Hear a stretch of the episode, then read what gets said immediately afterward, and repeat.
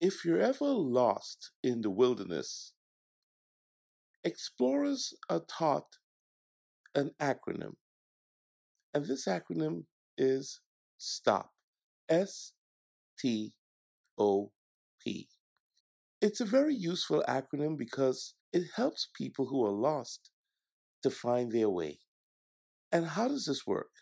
I would like to go through it with you because you may find that this STOP acronym, S T O P, may just be helpful to you in the middle of a crisis or a situation in which you're feeling lost or overwhelmed.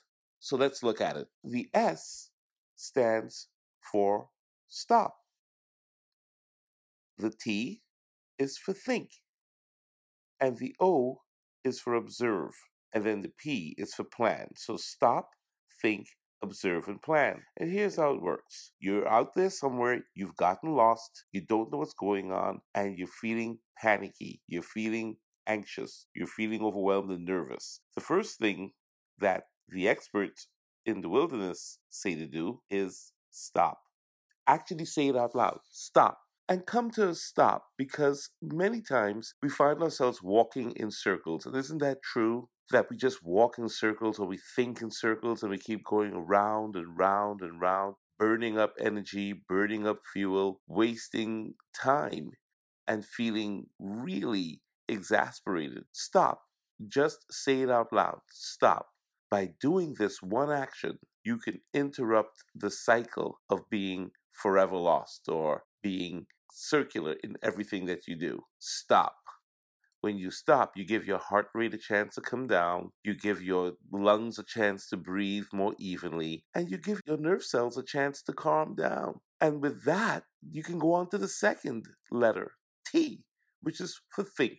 Now that you've stopped, you can calm down and you can begin to think. Think about how did we get here? Think about what's going on. Think about what steps led to this. How did I end up in this position? And in a calm, relaxed manner, as you're thinking things through, ideas will come. And then the third thing is to observe. Now that you've stopped and you're thinking, just observe what's around you really observe what's happening observe how you're feeling observe what do you have in terms of your own resources observe what path you might take observe anything that might help you decide what to do just look around and take a good analysis of your environment often there are answers right in front of you that are just sitting there and waiting for you. And lots of time, if you're lost, it may be a chance to look around and see, hey, I can use this to start a fire, or I can use this to keep warm, or I can get rid of this thing because I don't need it. Those are the kinds of decisions that come out of real observation. Observation might help you decide I may need to stop uh, burning up my fuel or burning up my energy or wasting time with this thought, or I'm just doing the same thing over and over again. So just observe.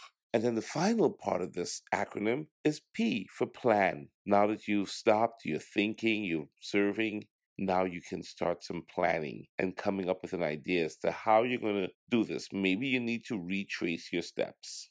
Maybe you need to just stay put and wait for help. Maybe you can recruit help. What is available to you now is a plan that can help you figure out what to do. So this STOP acronym is good for when one is lost in the wilderness, but it's also good for when one is just stuck in circumstances and one feels as if they're going around and around and they can't get anything done. S T O P. Stop, think, observe, and plan. This is Dr. Sweet, and I'll be back. Have a great day.